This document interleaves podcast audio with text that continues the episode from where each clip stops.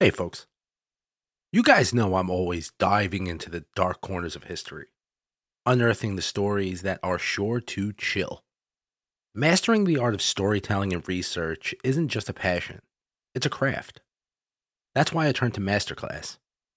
Whether I'm analyzing historical documents or piecing together ghostly tales, Masterclass has been an invaluable resource in honing my skills. Masterclass lets you learn from over 200 of the world's best minds right at your fingertips. And the best part is it's all available for just $10 a month with an annual membership. I've been particularly captivated by the class on investigative journalism taught by Pulitzer Prize winner Bob Woodward. His insights into uncovering the truth may have transformed the way I approach each episode here. What's incredible is that 88% of members feel that Masterclass has made a positive impact on their lives. And trust me, I'm one of them. The depth of knowledge and practical tips I've gained have boosted my confidence and enriched the content that I bring to you every week. As a listener of Haunted American History, you get an exclusive 15% off an annual membership. Just visit masterclass.com slash haunted. That's masterclass.com slash haunted to save 15% on limitless learning. Plus, every new membership comes with a 30-day money-back guarantee, so what are you going to lose? Don't wait. Join me and start transforming your passions into expertise by visiting masterclass.com slash haunted. I'll see you there. Hi, I'm Daniel, founder of Pretty Litter. Did you know cats tend to hide symptoms of sickness and pain? I learned this the hard way after losing my cat, Gingy. So I created Pretty Litter, a health monitoring litter that helps detect early signs of illness by changing colors, saving you money and potentially your cat's life. Pretty Litter is veterinarian developed, and it's the easiest way to keep tabs on your fur baby's health right at home. Go to prettylitter.com and use code SPOTIFY for 20% off your first order and a free cat toy. Terms and conditions apply. See site for details. If you're an athlete, you know the greatest motivator of all is the fear of letting your teammates down. After all, a team is only as good as its weakest link. So you owe it to those wearing the same jersey as you to be your best every time you step on the field. That's why there's no vape in team. When you vape, you can expose your lungs to toxic chemicals that can damage your lungs. If you're a step behind, the team's a step behind. Brought to you by The Real Cost and the FDA. Well, hello there, folks. Today we're going to be visiting Oregon, a state that I admittedly know nothing about. During my research, I learned a lot about this state, and I now am excited to talk about it and even more excited to probably visit this state this year. I have to see what's going on there.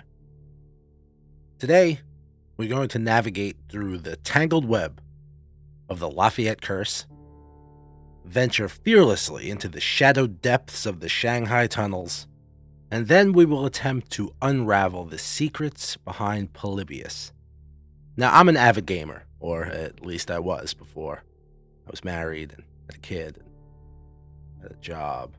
And oh my god, I'm not a gamer anymore. I probably haven't sat down and played a video game for more than 15 minutes in probably almost a decade. But I still consider myself a gamer, damn it. I bought Super Mario Wonder recently, and I've played it for approximately probably 20 minutes probably since I bought it. And I bought it the day it came out, so do the math. Um yes, when I found out that there was a video game that had folklore surrounding it and mystery behind it that originated in Oregon, that's something that had to get thrown on the list. So sit tight and prepare yourselves for a journey through the legends and mysteries that have left their mark on the lore of Oregon. Do you believe in ghosts? Join me on a journey through America's dark and haunted past as we explore the folklore and ghost stories that have been passed down for generations. What scares you? Let's find out. I'm Christopher Feinstein, and this is Haunted American History. The town of Lafayette, Oregon, has long been shrouded in chilling whispers of a curse. Said to have originated in the 1800s when a woman who was accused of witchcraft. Let's pause for a second. I think we can all agree that that's how most of these legends started. A woman back in that time could literally have been seen doing anything, and the town folks would have been like, oh, it's a witch. Well, as you can guess, she met a gruesome fate at the hands of the fearful townfolk. Legend has it that before her execution, she cast a spell upon the town, foretelling its destruction by fire, but not once, not twice, but thrice. Ooh, I've always wanted to say thrice. Yes. And indeed, Lafayette has experienced two devastating fires since that fateful day, leaving those who are aware of the curse to wonder when the third and final fire will consume their beloved town. Adding an air of eerie mystique, tales persist of the ghostly apparition of the accused woman haunting the desolate corners of the town cemetery, forever tethered to her tragic end. However, as with many legends, the truth behind this ominous tale are far less supernatural, though they are no less tragic. The year is 1885. Richard Marple, his mother Anna, and his wife Julia sought a fresh start in Louisiana after leaving behind their previous home in Corvallis. Richard's dreams of finding stable employment were quickly dashed, forcing him into a treacherous path of crime and suspicion.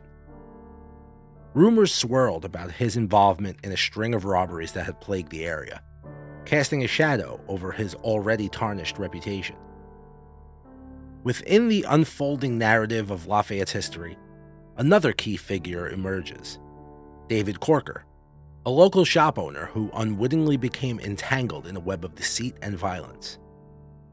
It was in November of 1886 that tragedy struck, as Corker was discovered brutally murdered, his life snuffed out by the merciless swing of an axe. The ensuing chaos led Sheriff Harris to bring Richard in for questioning, suspecting him to be intimately linked to this heinous crime. Richard denied any involvement in Corker's demise, even going so far as to disparage the victim during his interrogation.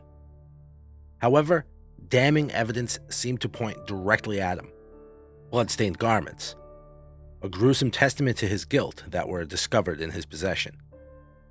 In addition, tools capable of breaching the shop's defenses were found concealed within Richard's home. Undeterred by this, Richard clung to his claim that the evidence had been planted by the corrupt sheriff's office, a desperate attempt to establish his innocence. As the investigation unfolded, neither Richard's mother nor his wife offered any alibi to support his claims of being elsewhere during the murder. Their silence painted a damning portrait, and on April 9th, 1887, Richard was convicted of first degree murder. Anna, his mother, faced charges as an accomplice but was ultimately released due to lack of concrete evidence against her. The date of November 11th, hey, that's my wedding anniversary, 1887, marked the somber climax of this tragic tale. The day Richard Marple met his fate at the hands of the hangman's noose, executed beside the imposing walls of the county jail. A crowd of 30 witnesses gathered, their eyes fixated upon the unfolding tragedy. Sheriff Harris, determined to ensure Richard's demise, ordered that the black hood be placed over his head. In a last ditch effort to defy the inevitable, Richard's voice echoed through the crowd as he cried out in desperation Murder! May God judge you all! But fate had other plans. As the trapdoor swung open beneath him, the knot securing the noose slipped beneath Richard's chin denying him the swift release of a broken neck. Instead, he endured a torturous 18 minutes of slow strangulation before succumbing to death's embrace. It is true that during those harrowing moments of Richard's execution, his anguished mother Anna unleashed a chilling proclamation upon the town that had condemned her son. Her voice, filled with grief and anger, rang out foretelling Lafayette's fiery fate and a future bereft of prosperity. Richard found his final resting place in the hallowed grounds of Oddfellows Masonic Cemetery. While Anna, burdened with the weight of her son's tragic demise, sought solace in Jackson County, where she spent the remainder of her days before being laid to rest. In the years that followed Anna's departure from Lafayette, the very home that they once shared fell victim to an unexplained collapse. Yeah, the house just fell over.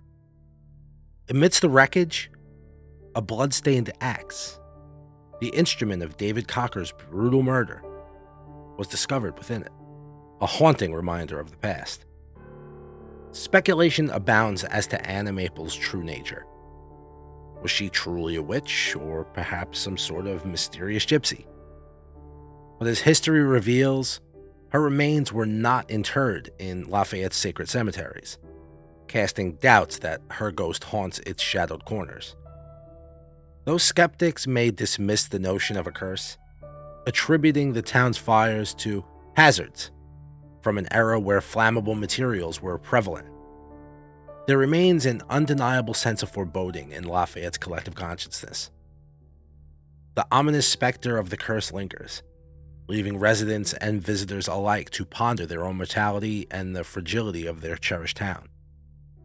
As they gaze upon the charred remnants of their past and brace themselves for an uncertain future, they cannot help but wonder Will Lafayette succumb to its fiery fate once more?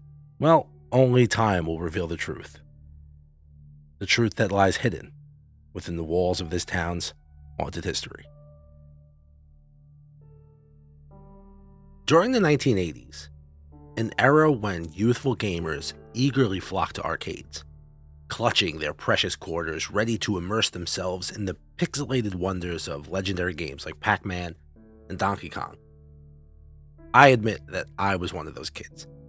Maybe not in the 80s, well, maybe the late 80s. I was, I was born in the early 80s, so the Pac Man and Donkey Kong cabinets really wasn't my thing, but I do remember around the corner from my house, there was a little convenience store called Doug's.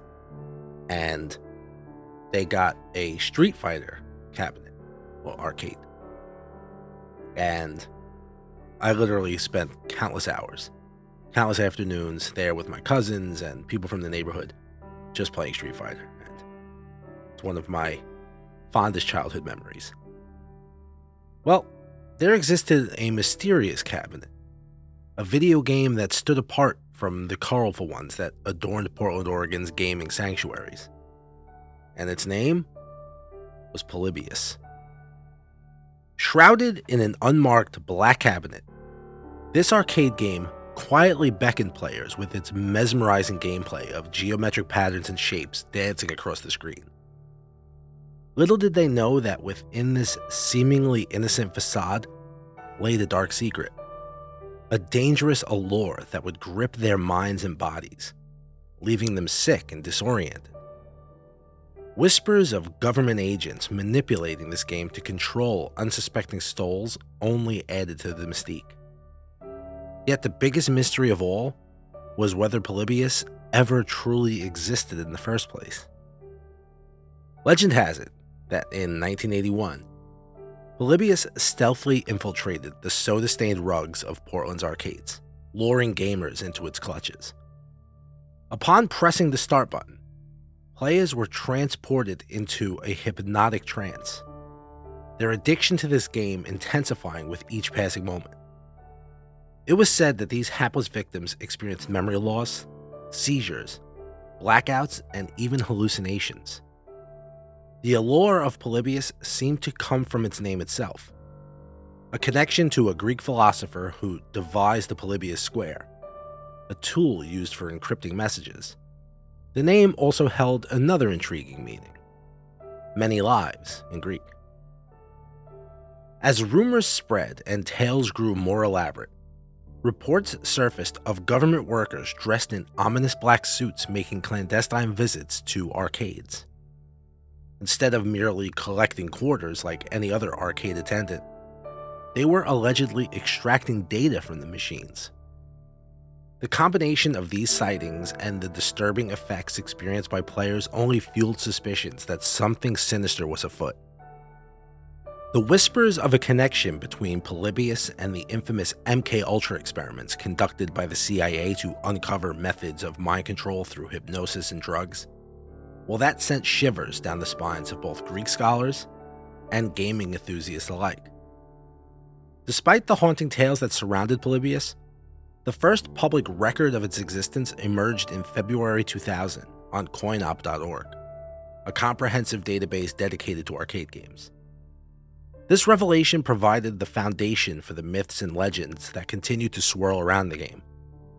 A single image of Polybius' start screen accompanied this discovery, presenting a stark, minimalistic display. Large letters boldly proclaim the game's title, while a seemingly insignificant line of text 1981, Sinneslöschen Incorporated, hinted at a copyright date and game developer. However, upon further investigation, neither the copyright nor the developer could be verified. In fact, the FBI itself confirmed that no copyright for Polybius was ever filed. The German translation of Sinneslöschen means mind erasing, which adds another layer of intrigue to this already perplexing puzzle. While the legends of Polybius painted a treacherous plot unfolding within Portland's arcades, reality offered a different perspective. The soulless black cabinets that housed Polybius were simply test machines for new games, awaiting their final artwork before wide release. Reports of players falling ill during extended gaming sessions were not exclusive to Polybius, but they were rather common occurrences in arcades and still today. The story of Brian Mauro, a 12 year old who suffered stomach pains after playing asteroids for an astonishing 28 hours straight, dispelled some of the supernatural aura surrounding Polybius. 28 hours? Jesus Christ, kid. That's. Uh, I, I take my hat off to you. It turned out that Mauro's ailment was not a result of a mind altering trance, but rather an overindulgence in soda, which wreaked havoc on his young stomach. Listen, ah, back when I was, you know, I don't know, late teens, early 20s, and Call of Duty, one of the first Call of Duties for like, I think it was like World at War, came out. And uh, me and my buddies waited online in GameStop, outside of GameStop, I remember it was it was frigid. And before the ride home, we all stopped at the the 24-hour grocery store that was by our house and loaded up on soda and like ramen noodles and chips. So, listen, kid, I get it. Cause I wasn't right for a week after that. Ah, those were the days. To be young again. If I tried to eat ramen noodles now, I think I would I would literally just die. Those little square packages and all that sodium. Oof. But what a way to go. There was a similar report back then that accounted an experience of a 14 year old boy named Michael Lopez, who succumbed to a migraine and nausea after an intense session of Tempest, a game with graphics that bore resemblance to the rumored pixels of Polybius. These incidents served as a reminder that reality often intertwines with urban legend, blurring the lines between fact and fiction. Now, the presence of government agents within arcades, often mistaken for the figures associated with Polybius, was not as clandestine as initially believed. Law enforcement frequently planted cameras and surveillance equipment inside of arcade machines. Some of the more popular games could hold hundreds of dollars in quarters, so they were hoping to catch some criminals in the act. Also, the arcades themselves were not solely havens for innocent gaming. There were also hotspots for gambling and drug dealing. And it was within this complex web of reality and deception that the foundation of Polybius' infamous status was laid. Despite the skepticism surrounding its existence, Polybius has managed to leave an indelible mark on pop culture. The game has appeared in various television shows, such as The Simpsons and Marvel's Loki, serving as a subtle nod to its enduring legacy. The urban legend of Polybius also inspired two real video games that bear its name. In 2007, Rogue Synapse developed a free game that is sought to simulate the rumored gameplay of Polybius, while Llamasoft released their own version of Polybius for the PlayStation 4 in 2017, drawing inspiration from the legend without attempting to replicate any specific gameplay elements. So, did Polybius ever truly exist? Despite the compelling tales and the enduring myths, all signs point to no. It seems that this mysterious game exists solely within the realms of speculation, superstition, and imagination. Perhaps it's best to save your quarters for another one, one that does not carry the weight of this tantalizing yet elusive urban legend. Hey, folks. You guys know I'm always diving into the dark corners of history, unearthing the stories that are sure to chill. Mastering the art of storytelling and research isn't just a passion, it's a craft. That's why I turn to Masterclass. Whether I'm analyzing historical documents or piecing together ghostly tales, Masterclass has been an invaluable resource in honing my skills. Masterclass lets you learn from over 200 of the world's best minds right at your fingertips. And the best part is it's all available for just $10 a month with an annual membership. I've been particularly captivated by the class on investigative journalism taught by Pulitzer Prize winner Bob Woodward. His insights into uncovering the truth may have transformed the way I approach each episode here. What's incredible is that 88% of members feel that Masterclass has made a positive impact on their lives. And trust me, I'm one of them. The depth of knowledge and practical tips I've gained have boosted my confidence and enriched the content that I bring to you every week. As a listener of Haunted American History, you get an exclusive 15% off an annual membership. Just visit masterclass.com slash haunted. That's masterclass.com slash haunted to save 15% on limitless learning. Plus, every new membership comes with a 30-day money-back guarantee, so what are you going to lose? Don't wait. Join me and start transforming your passions into expertise by visiting masterclass.com slash haunted. I'll see you there. In the bustling heart of downtown Portland, a vibrant allure of shops and restaurants beckons tourists from near and far. Yet, unbeknownst to these visitors, a hidden world lies beneath their very feet, shrouded in mystery and forgotten by time. Deep beneath the surface, concealed within the labyrinth network of cobblestone streets, lies the secret of the city's past. For over a century and a half, Portland's oldest buildings have been connected by a series of subterranean tunnels, their existence known only to a select few. These age worn passageways, crafted with meticulous precision, serve as a silent witness to a bygone era. It was the Chinese workers who toiled tirelessly during Chinatown's heyday, fashioning these tunnels as conduits that intertwined the basements of the city's buildings with the majestic Willamette River beyond. Originally conceived as a means to facilitate the swift transportation of goods, these tunnels served a practical purpose. As cargo ships docked along the river's edge, laden with treasures from distant lands, their precious cargo would be stored within the depths of these underground passages. With deft efficiency, the ship's crew would navigate the winding labyrinth, evading the chaos of inner city traffic and sparing themselves the burden of unloading directly amidst the bustling streets above. In this symbiotic dance between land and water, Portland flourished. Merchants reveled in the convenience of these tunnels, utilizing their basements as secure storehouses for their precious wares. The pulse of trade reverberated through the veins of Chinatown, infusing its streets with an electric energy that attracted admirers far and wide. Yet, beneath this facade of commerce and prosperity lay a darker truth, concealed within the shadows of these secret corridors. Whispers permeated the air, hinting at a more clandestine use for these hidden passages. For within these walls, away from prying eyes, illicit dealings and activities took root. Rumors of underground gambling and opium dens swirled through the city's underbelly, painting a picture of a world far removed from the polished exterior above. As history told its story, the secret of Portland's underground tunnels persisted, only known to those who dared to venture into their depths. Today, as tourists traverse the sunlit streets above, oblivious to the secrets buried beneath, the echoes of the past resonate within these ancient passageways, reminding us that every city holds stories untold, waiting to be discovered by those willing to listen. In the 19th century, Portland stood as a modest town, its size bellied by the bustling activity that thrived within its borders.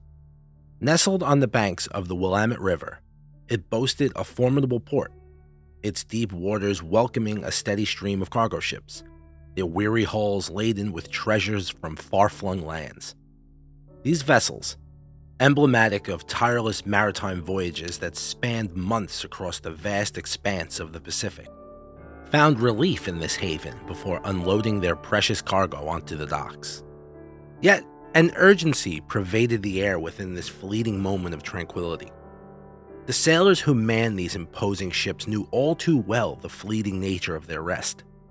Time slipped through their fingers like sand in an hourglass, leaving them with a mere sliver of liberty before they were once again bound by duty and the call of the open sea. In this brief interlude of liberty, many sought solace in the dimly lit bars that line the streets, their spirits thirsting for release after enduring the relentless rhythm of life at sea.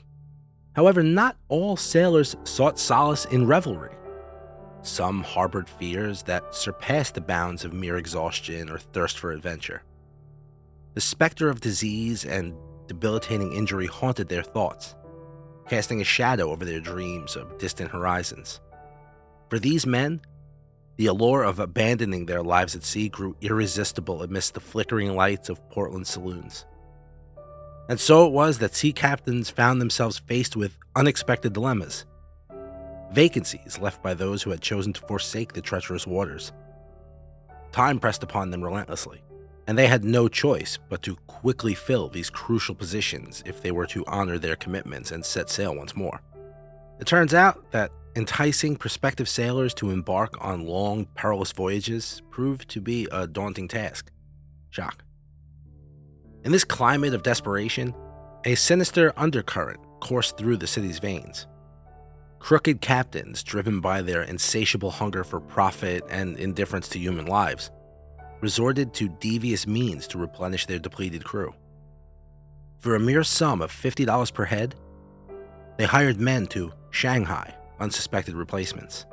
This vile practice became synonymous with the very name that now echoes through the annals of Portland's history the Shanghai Tunnels. These subterranean labyrinths hidden beneath the city streets became the grim backdrop for this nefarious trade. A network of interconnected passages whispered tales of stolen lives and shattered dreams. Within their damp and musty confines, the unsuspecting victims would find themselves ensnared, their hopes of a different future cruelly extinguished. And so, as the sailors caroused above, unaware of the horrors lurking beneath their feet, these tunnels bore witness to the tragic consequences of greed and desperation. The Shanghai tunnels serve as a haunting reminder of a bygone era, where the pursuit of profit often overshadowed the value of human life. They stand as a testament to the resilience of those who dare to challenge the treacherous waters and an enduring symbol of the sacrifices made in the name of maritime adventure. In the shadowy corners of Portland's bustling bars, saloons, and taverns, a nefarious group of men roamed, their eyes scanning the crowd for vulnerable prey. Known as Shanghaiers, they sought out young, able bodied men who were alone, their pockets filled with promise of a quick buck. Patiently biding their time, they waited until their targets were rendered defenseless by the intoxicating embrace of liquor. Then, with swift precision, they struck. Unleashing a sudden burst of violence, the Shanghaiers would incapacitate their victims. They would render them unconscious before dragging them through a network of tunnels. These subterranean labyrinths snake their way towards the docks, their dark corridors concealing a sinister secret. It was here that the abducted men would find themselves, trapped on board ships bound for distant lands. Yet, amid the despair and desperation that permeated these clandestine operations, stories of survival emerged. Some brave souls managed to escape the clutches of their captors, their tales echoing through the streets of Portland. As rumors spread about the Shanghaiers' treachery, men became increasingly cautious when venturing into the dimly lit establishments that had once offered solace and camaraderie. Faced with dwindling opportunities for abduction, the savvy Shanghaiers shifted their focus onto a new, unsuspecting target women. Lone females would often frequent bars in search of companionship or relief from their daily struggles. They unknowingly were walking into a trap. Many establishments had cunningly concealed trapdoors, ready to be sprung upon unsuspecting victims. Once ensnared in the tunnels below, escape became almost impossible.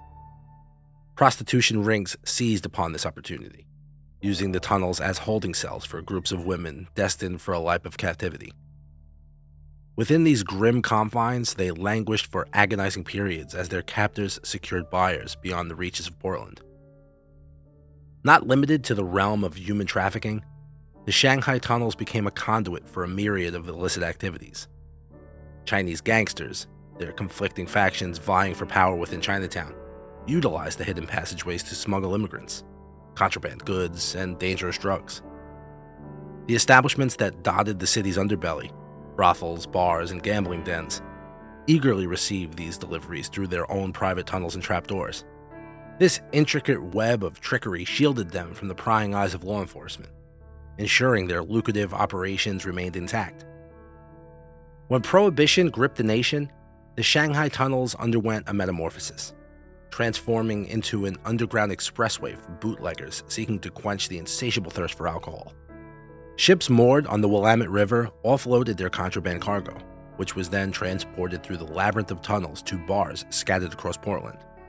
Hotels, taverns, and speakeasies relied on these secret passages leading to the Shanghai tunnels, allowing them to conduct their illegal trade away from the watchful eye of authorities. Police raids on these establishments were a commonplace during this era, disrupting daily operations and forcing bar owners to resort to desperate measures. Deep within the dark recesses of the tunnels, they stashed their precious alcohol supply, evading arrest and preserving their livelihoods. Hidden doors became ubiquitous with bars during this time. As law enforcement descended upon these establishments in large numbers, criminals sought refuge within the secret chambers and concealed passages. With a deft sleight of hand, they vanished from sight, only to re-emerge once the coast was clear. The seamless integration of hidden infrastructure to these illicit enterprises ensured their survival in an increasingly hostile environment. Though police officers eventually caught wind of these subterranean hideouts, their attempt to search the expansive tunnels proved futile. Gangsters and bar owners had long since charted the underground realm, mapping out every nook and cranny where their ill gotten gains could be safely stowed away. Today, the Shanghai tunnels stand as a haunting testament to the dark and troubled past of Portland. Once teeming with life and echoing with the cries of those ensnared within its depths, these tunnels now serve as a chilling tourist attraction, beckoning visitors to explore the remnants of a bygone era. During its heyday, an estimated 2,000 individuals fell victim to the cruel fate that waited them beneath Portland streets. Many perished within these subterranean confines, enduring beatings, starvation, and abandonment. The tunnels became a haven for gangs, who used them as hideouts and prisons for those who dared to betray their code of silence. In the inky blackness, disobedient members were left to languish, deprived of light and hope. Some were eventually retrieved, while others disappeared into the dark, their fate forever unknown. As modern day explorers venture into this eerie underworld, they tread upon a path haunted by restless spirits. Travelers report an inexplicable chill that creeps along their skin, as if unseen eyes watch from the shadows. The apparition of an Asian man, affectionately named Sam by those who have encountered him, is said to roam the tunnels, his presence marked by flickering lights in bar basements and mischievous movements of objects in his wake. One tour guide recounts hearing a disembodied voice repetitively calling out Sam's name, its haunting echo reverberating through the dimly lit passages and sending shivers down guests' spines.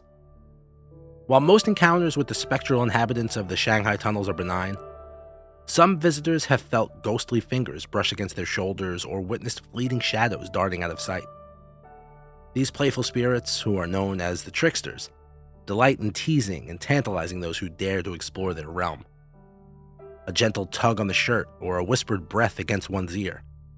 These are the hallmarks of their mischievous presence. Yet amid the tales of benign encounters, an undercurrent of unease lingers some visitors have reported feeling an unwelcome aura, a sensation that there are eyes upon them, eyes with malevolent intent. Whispers of childlike whistling have been heard just moments before unsuspecting souls are violently thrown to the ground, their assailants invisible in the darkness. These chilling experiences serve as a stark reminder that caution is paramount when venturing into the depths of the Shanghai tunnels. This underground maze's dark passages that were once a haven for criminals and victims alike still hold secrets and dangers that should not be taken lightly. Explorers are advised to heed the guidance of their knowledgeable guides, to stay close and vigilant, for the black abyss that stretches before them is unforgiving. So, if after listening to this, you choose to embark on your own journey of the Shanghai tunnels, prepare yourselves for an adventure like no other. Embrace the darkness that envelops you, but tread carefully, for the spirits that dwell within these hallowed halls are waiting, eager to make their presence known. Whether you seek historical intrigue or a brush with the supernatural, the Shanghai Tunnels offers an experience that will leave an indelible mark on your soul. So gather your courage, steel your nerves, and venture forth into the depths of this hidden world. But remember, in the heart of darkness, where secrets lie and spirits roam free, even the bravest souls must proceed with caution. As our journey through the folklore of Oregon comes to an end, we are reminded that beneath the surface of the mundane lies a plethora of stories. Stories that have been passed down through generation that refuse to be forgotten. The Lafayette Curse, the Shanghai Tunnels, and Polybius are more than mere tales. They are a piece of a collective imagination, woven into the very fabric of a state. I hope this glimpse into Oregon's mysterious side has sparked your curiosity and also opened your eyes to the hidden history that surrounds us. So please, join me again as I continue to peel back the layers of time and uncover the haunting stories that lurk in the shadows. May the legends of Oregon forever ignite your curiosity and keep you ever watchful. For within these tales lies the essence of this land, waiting to be discovered by those who dare to seek it. Ooh, I like that. I'm going to use that more. I'm Christopher Feinstein, and this is Haunted American History. Music by Kevin MacLeod.